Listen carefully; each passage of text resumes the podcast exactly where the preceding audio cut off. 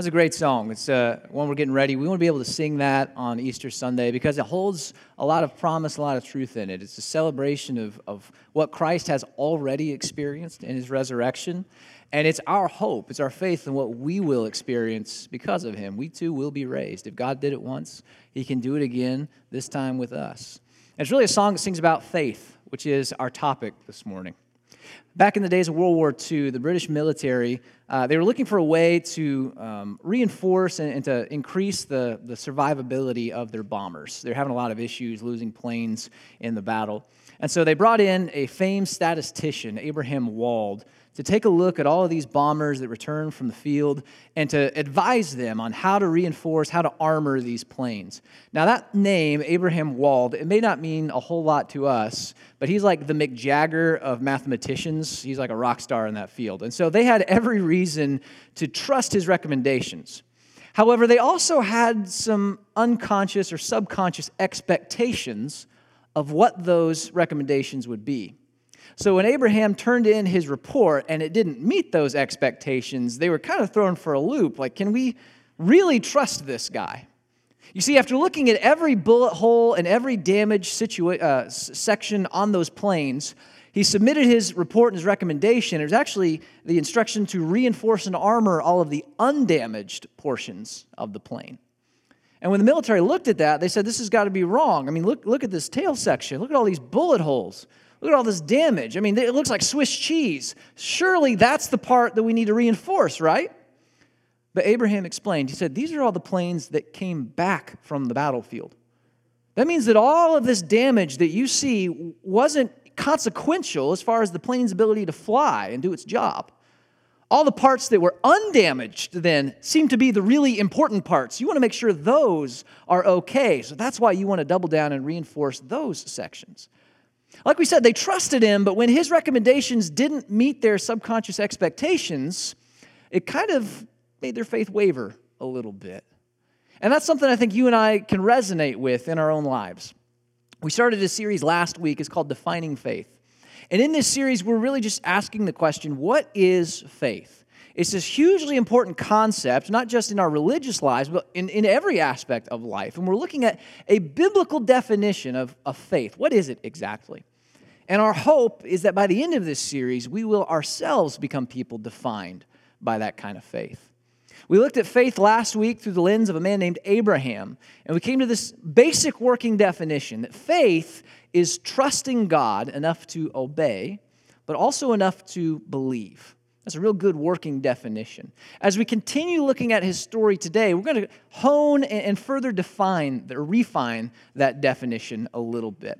Because we can trust God and we can trust that He has good intentions for our lives. We can even trust enough to believe Him and to follow Him. But when His ways and His works don't meet our subconscious expectations, well, sometimes our faith can start to waver, just like the British military.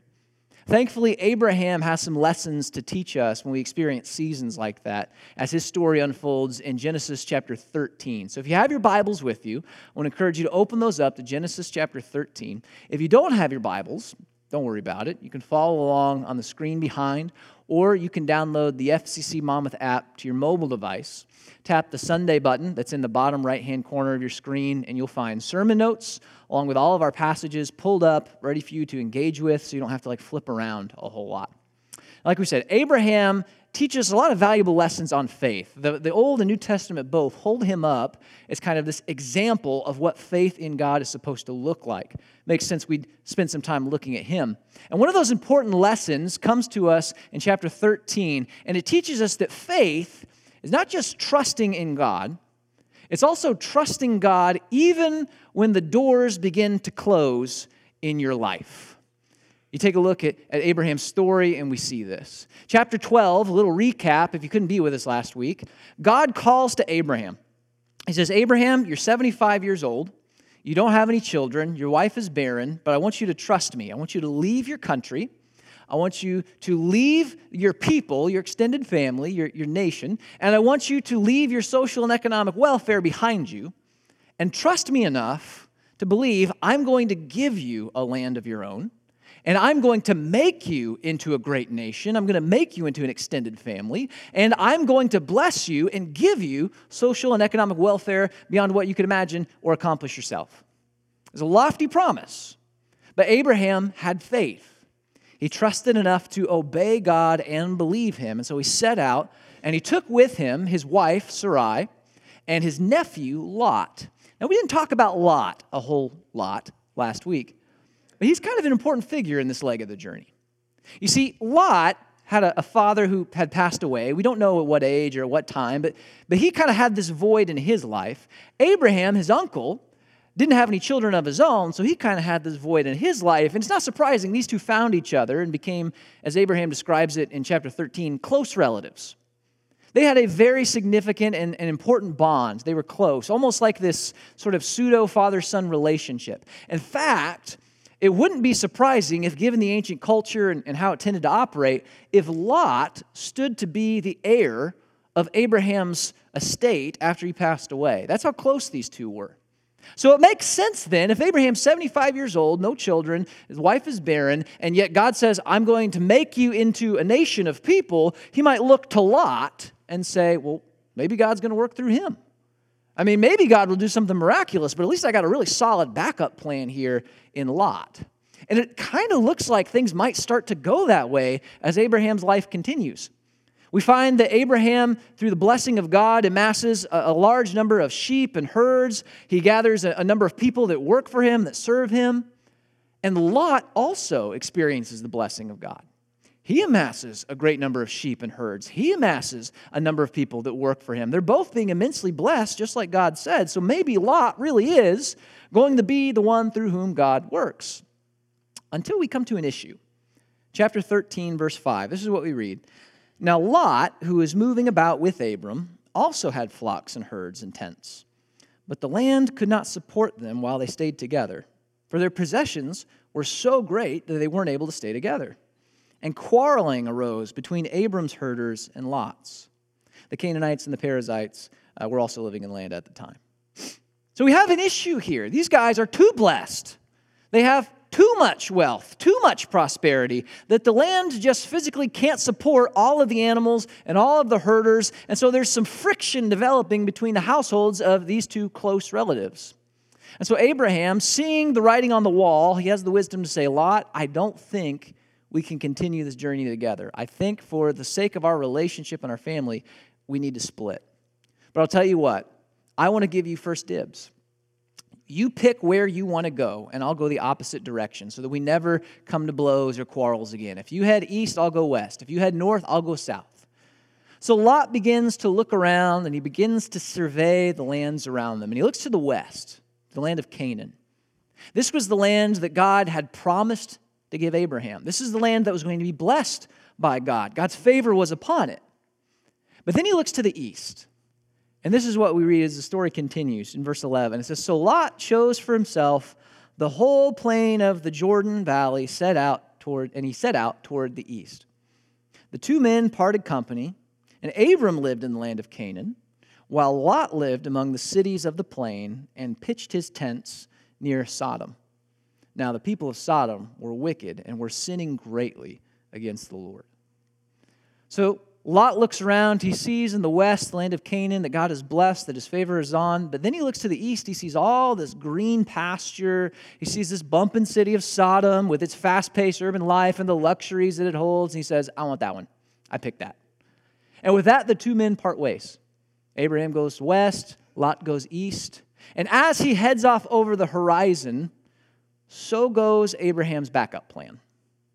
And that door begins to close. And now Abraham is 75 years old, no child, barren wife, and now no favored nephew through whom God might work and, and fulfill his promises. If God's going to keep his word, if he really is going to make Abraham into a great nation of people, then it really is going to be all up to God to produce a child. And now Abraham's faith has to take on a new dimension. It has to take on a faith that trusts God even when these promising doors begin to close. And that's something I think you and I can resonate with in our own lives. Because we've had those moments too where promising opportunities start to disappear. We believe that, that God has something good in store for our lives, that He is for us and not against us. And we have reason to believe that.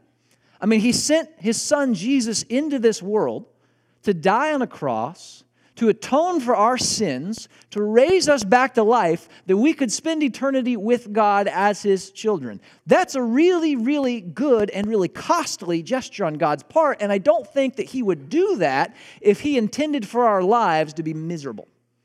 He intends good for us, He has good intentions. And sometimes we assume, well, if God intends good for my life, it must look like this. And then when it doesn't materialize or happen, maybe we think, well, maybe God's good in my life is going to look like this and go through this door. And when that starts to close, we can kind of take a step back. We might start to reel a little bit. Maybe we even start to question God, do, do you really have something good in store for my life? Because all these good things, really seemingly good things, are just, these doors are closing, and I'm, and I'm not real sure. Our faith can start to waver. Maybe you, uh, you experience this in a relational context. God doesn't call everyone to marriage, but, but to those he does, maybe you've pursued someone and, and you've met a, a girl and you thought, man, she's great. She's the one. She, she checks all the boxes. She's perfect. Surely she's the one I'm going to wind up with. Or maybe you met a guy and you said, He's everything I'm looking for. He's dependable. He's true. He's faithful. And you thought, This is the guy. I know it. Only for those relationships to end and they not be the one you thought they were. And sometimes when those doors close, we can take a step back and think, God, are you, are you sure you have my best interests in mind? Because those options seemed really promising and really good. Or maybe you experienced this in a professional context and, and you had this interview for a job and you felt like it just went so well. You were so sure of it. Or you were hired for a new position that the company created and you thought, man, I'm going to be so fulfilled. I'm so excited to start this new job, only for the interview to not have gone as well as you thought or for that new position to really it wasn't producing what the company thought and ended it and, and you were let go. And as those doors start to close in our lives, again, we can say, God, I know you have something good in store for me, but it just it doesn't really feel like it in this moment because all of these good options are starting to disappear. What gives? It's in that moment that our faith needs to take on a new dimension and a new depth one that really does trust God enough to obey and believe, not based on the circumstances or the situation, but based upon his character and who he is. I remember a time in my life I was, uh, I was interviewing for a church in central Illinois. Uh, and it, seemed like a good fit, you know. It was a good church, good people, it was a nice little town. Geographically, it was a good place for that, that time in our lives. And so I, I got kind of far into the interview process, and and I don't know if you know anything about church hirings, they're never fast. I mean, it's not unusual for it to take three, four months. I think here it took six or eight months was the process. It's a slow process. And in that time, you know, as the candidate, you're thinking about the church and you're thinking about the community and what's it going to be like to live there and how can I serve best? How can I hit the ground running? So you're digging into demographics and needs and you're looking at houses. You're getting really attached to the idea of living and serving in this context. And then when that door closes, man, it's, it's disappointing, a little depressing even. And you say, God, I know you have my best interests at heart. I know you called me to something good, but it's kind of hard to believe that when the doors start to close. That's when our faith has to take on this new dimension that trusts not in the circumstances, but in who God is and who He has consistently demonstrated Himself to be. He is good, He does have our best interests at heart. And sometimes we don't recognize that at first. But the doors that he closes, oftentimes those are the doors that need to be closed. It may seem promising, but he sees what we don't. I know we just sang that song, Do you see what I see? We don't see what he sees. We don't know what he knows. Lot is a fantastic example of this. When it talks about Lot choosing to go to the east towards the city of Sodom, that's more than just a comment on his choice and on his geographic location. That's a comment on his character. I mean, you think about the circumstance. He looked to the west, he looked at the land that God had promised to bless, the land that his favor was upon. And he still chose the lands in the east with the city of Sodom. And we are told they sinned greatly against the Lord. It wasn't a secret what was going down in Sodom. This had a reputation. And he still chose that. And if you keep reading the story of Lot into the next chapter, you learn he didn't just pitch his tent near the city of Sodom, he actually moves into the city of Sodom. More and more, he gets sucked into this life in this way that is contrary to who God had called Abraham to be and the road he called Abraham to walk. Lot, turns out, was not a very good choice. Abraham maybe didn't see it at the time, but he was not going to be the one through whom Abraham was most blessed. He was not going to be the one through whom God was most glorified. Lot, turns out, was a door that needed to be closed. And in our lives, sometimes it takes some faith, some trust, when those doors close to continue to believe God really does have our best interests at heart. I may not see it in the immediate, but because He is good and because He is who He is, I trust that this is a door he saw that needed to be shut because there's something better coming down the road. To his credit, Abraham had that kind of faith. He trusted God even when the door started to close. If we were to keep reading the story, we'd read that Abraham went to the west to the land of Canaan, just like he said. Lot went east, I'll go west. And when he got there, he built an altar to the Lord and he began to worship him there. That's also a comment on Abraham's character, not just his activities and his geographic location. This is somebody who had faith that even when the door closes, God's going to keep his word. Now, there's another lesson that Abraham has to learn about faith. This time he kind of learns it the hard way. He continues to trust God when the doors close, but unfortunately, he kind of stumbles in one aspect. He doesn't trust God even when it goes against the grain. And that's something that you and I have to learn about faith as well. And It is difficult, but trusting God means following him, trusting in his ways, even when it goes against the grain or against the cultural expectations of our day. If the story continues, uh, Abraham, it goes about 10 years, still no child, and we read this in Genesis chapter 16, verse 1. It says, Now Sarai, Abram's wife, had borne him no children. So again, he's 85 at this point. Doors are closing, clock's ticking. He's starting to feel some stress. But she had an Egyptian slave named Hagar. And so she said to Abram, The Lord has kept me from having children. Go sleep with my slave. Perhaps I can build a family through her. Abram agreed to what Sarai said. I'm sure he did. So after Abram had been living in Canaan 10 years, Sarai, his wife, took her Egyptian slave Hagar and gave her to her husband to be his wife. He slept with Hagar, and she conceived. And when she knew she was pregnant, she began to despise her mistress. Now, this whole thing probably sounds really weird to us today. So we need to explain it, unpack it a little bit. So, in this ancient culture, in this particular region of the world, we call it the ancient Near East, slaves and servants were seen in many ways as extensions of their masters. So, Hagar, being Sarai's slave, she was really kind of an extension of her person. Therefore, she was the ideal surrogate mother. If Hagar had a son, it would be as if Sarai also had this son. Now, we read that and we say, well, was that a common thing? It wasn't, no. It wasn't because it was morally looked down upon, it's because most people didn't have the financial means to support multiple people in a household. But Abraham is not most people. He is exceedingly blessed. He's very prosperous because of the favor of the Lord. So he does have the means to support multiple people. And so if the general culture were to see this, it wouldn't be the kind of thing that they looked down upon or even raised an eyebrow at, really. It was a really uh, common or really uh, common sense solution to the problem. If your wife can't have a kid, but you have this servant, well, just have a, a surrogate mother in, in the servant girl. Have your son that way. It was sort of a cultural solution to a problem. And Abraham, again, 86 or 85 years old, wife hasn't had any children. She's 75 years old at this point, and yet God keeps saying, I'm going to bless you. I'm going to make you into a great nation. I'm going to give you a son. Abraham starts thinking, well, you know, the world solves the problem in this way, so maybe that's how God's going to solve the problem too, through this common, everyday cultural expectation of surrogacy through the slave. That wasn't the case, but that's how Abraham starts to think. But we really can't get too hard on him because we do that same thing sometimes.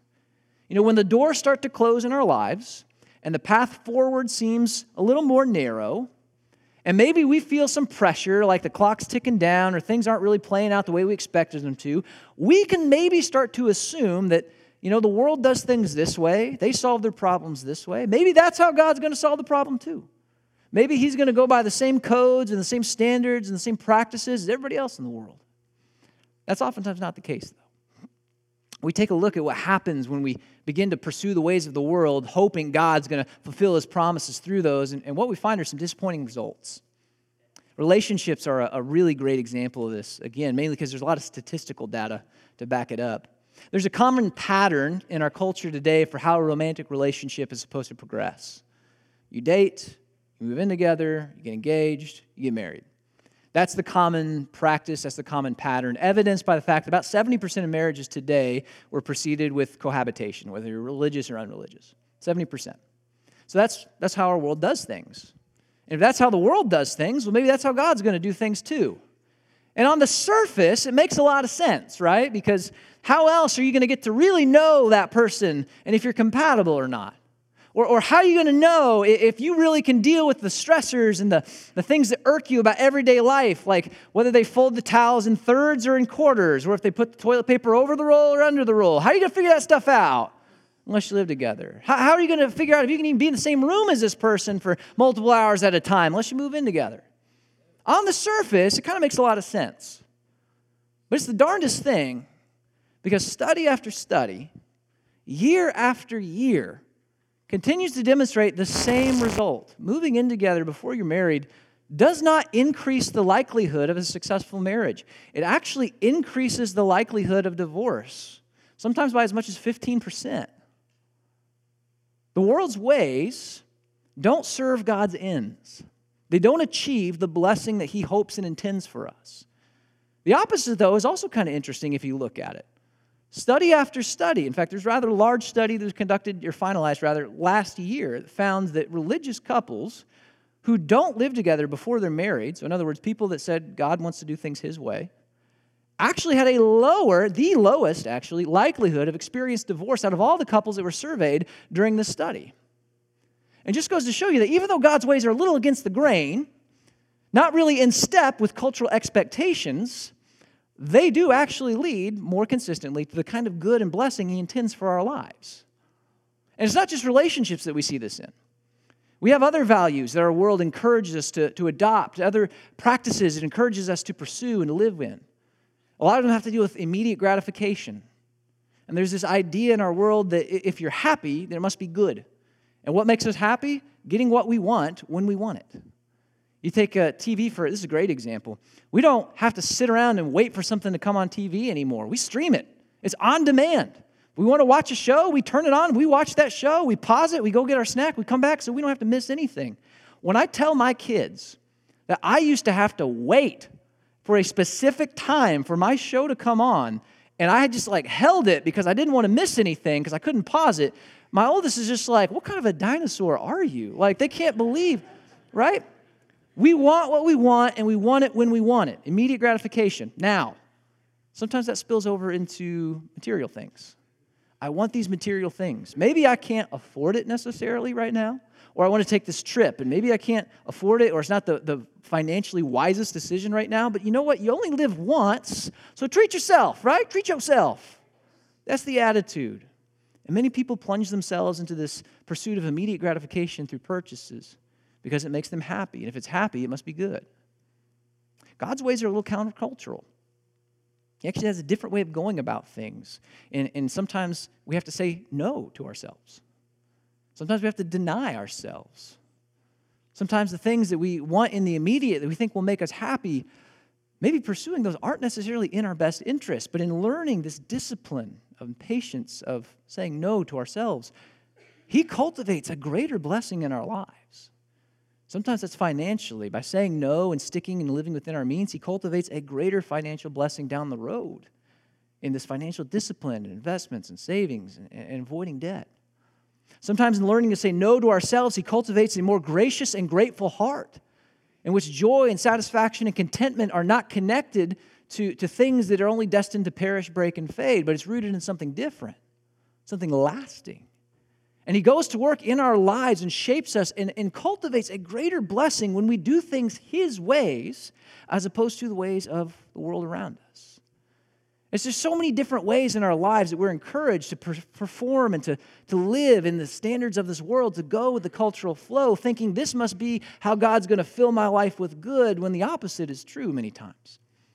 Having faith means trusting God, not just when the doors close, but trusting God to walk with Him and to follow Him, even if it goes against the grain, even if it's a little countercultural or people think it's weird.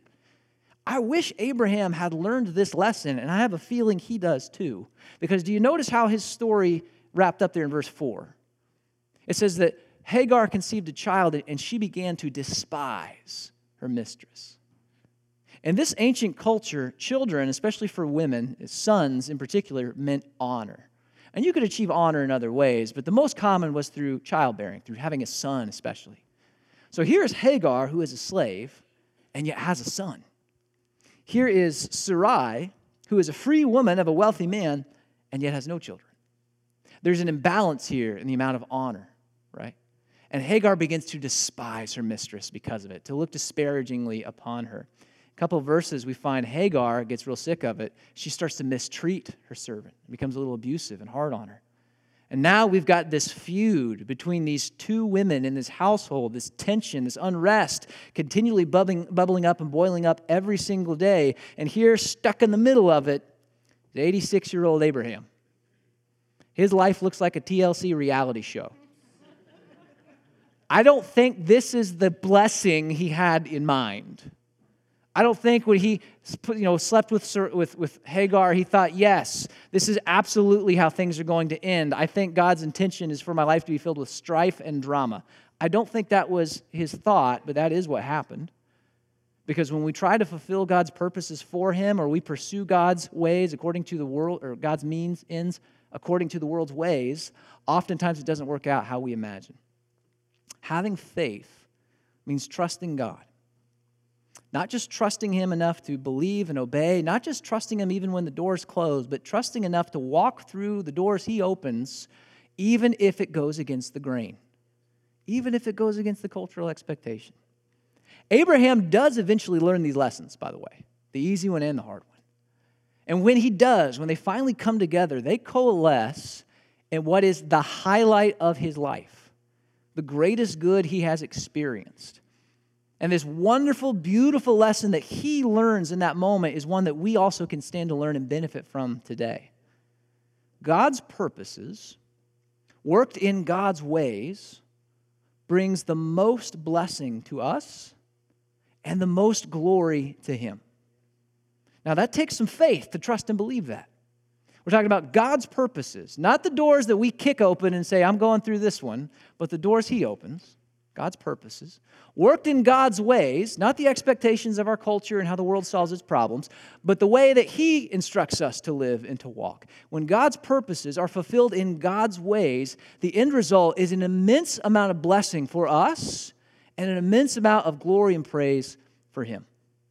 That's how Abraham's story kind of wraps up here. Almost. There's another episode after this we'll get to, but this is the highlight of his life. That, that servant, Hagar, she does have her son, Ishmael. And for many, many years, Abraham believes this is the child that God promised. This is the blessed child through whom God will make me a great nation. Until one day, at the age of 99, God uh, appears to Abraham again. And he assures him in no uncertain terms I will give you a promised son through your wife, Sarah. Now, Abraham's no dummy. He's 99, Sarah's 90 he does some quick math. He says, God, that's impossible. Like, I, we're, we're, we're 99 and 90. We're not going to have a child. Why don't you just bless Ishmael? I mean, he's already here. This is a done deal. God says, Don't worry about Ishmael. I'm going to take care of him. But I'm going to give Sarah a child, just like I said, and that's going to be the one through whom I bless you and make you a great nation. And the idea of this is so utterly ridiculous to Abraham that he literally falls over laughing at God.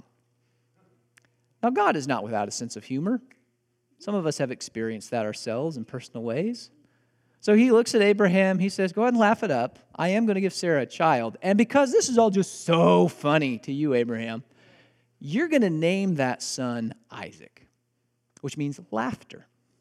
Abraham still keeled over laughing. He said, Yeah, okay, God, whatever. And then it happens. Genesis chapter 21 verse 1. It says, Now the Lord was gracious to Sarah as he said. And the Lord did for Sarah what he promised. Those are some important phrases. As he said, as he promised. God said he's going to do it, and he did it. There's reason to trust him in these moments. So Sarah became pregnant and bore a son to Abraham in his old age, at the very time that God had promised him. Abraham gave the name Isaac to the son Sarah bore him. And when Isaac was eight days old, Abraham circumcised him as God commanded him. Abraham was a hundred years old when his son Isaac was born to him. Sarah said, God has brought me laughter, and everyone who hears about this will laugh with me. And she added, Who would have said to Abraham that Sarah would nurse a child? Who'd have thunk it? And yet I have borne him a son in my old age. Even Sarah can't believe what's happened here. And yet here's the child, just like God said. And in this child, and fulfilling the promise in this particular way, this couple is the most blessed. Because here is a biological, fully legitimate, indisputable heir who is a son of both Abraham and Sarah.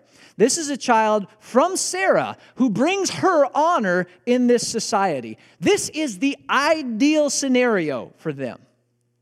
God's purposes, God's ways come together, and they produce the most blessing for Abraham and Sarah. But this is something that also produces an immense amount of glory to God because have you ever heard of a 90 year old woman having a child? This is impossible. Abraham tried to fulfill God's promises through his nephew. That wasn't good enough. Anybody can do that. Abraham tried to fulfill God's promises through his illegitimate son Ishmael. Not good enough. Anybody can do that. It was up to God to fulfill his promises in a way that only he could pull off so that only he gets the praise and only he gets the glory.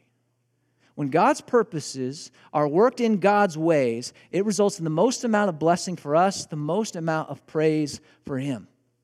And we see this even today. There's a football player named Demario Davis. He's a linebacker for the New Orleans Saints. Demario is 35, 36 today. When he turned 30, the season was over. He was thinking about his career. He'd made his money. He'd played his game. He thought, I think it's time to hang up my cleats. I mean, I'm 30 years old. I'm a linebacker. I'm taking some beatings. I think maybe it's time. But before I do, I need to pray about it. Because Demario is a man of faith. And so he went into his prayer closet and he earnestly pursued what the Lord's thoughts and direction were. And he said, God, if you open a door, I'll go through it. But otherwise, I think I'm going to hang it up. Well, God did open a door in the saints.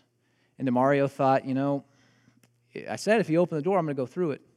It doesn't make a whole lot of sense. In fact, it kind of goes against the grain of what people expect because linebacker, linebackers, they peak around age 26, whatever season they're in. Their bodies are primed, they're ideal. After that, it's pretty much all downhill. He's 30. He didn't have a whole lot of reason to expect a lot to come out of this, but he said, if God opens the door, I'm going to go through it. And so in faith, he stepped through. And Demario Davis has had the best five seasons of his career since then. Not just like subjectively, by the numbers, he's crushing it.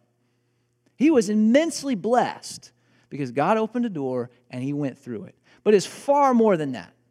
Because Demario has always desired his career to be more about more than just a game. He wanted it to be a platform for good, a platform that worked God's will in this world. And in the last five years, God has received an immense amount of glory, and good work has been done because this guy in faith went through this door. He's been able to raise a lot of money for a charity he founded that supplies children with educational opportunities and resources.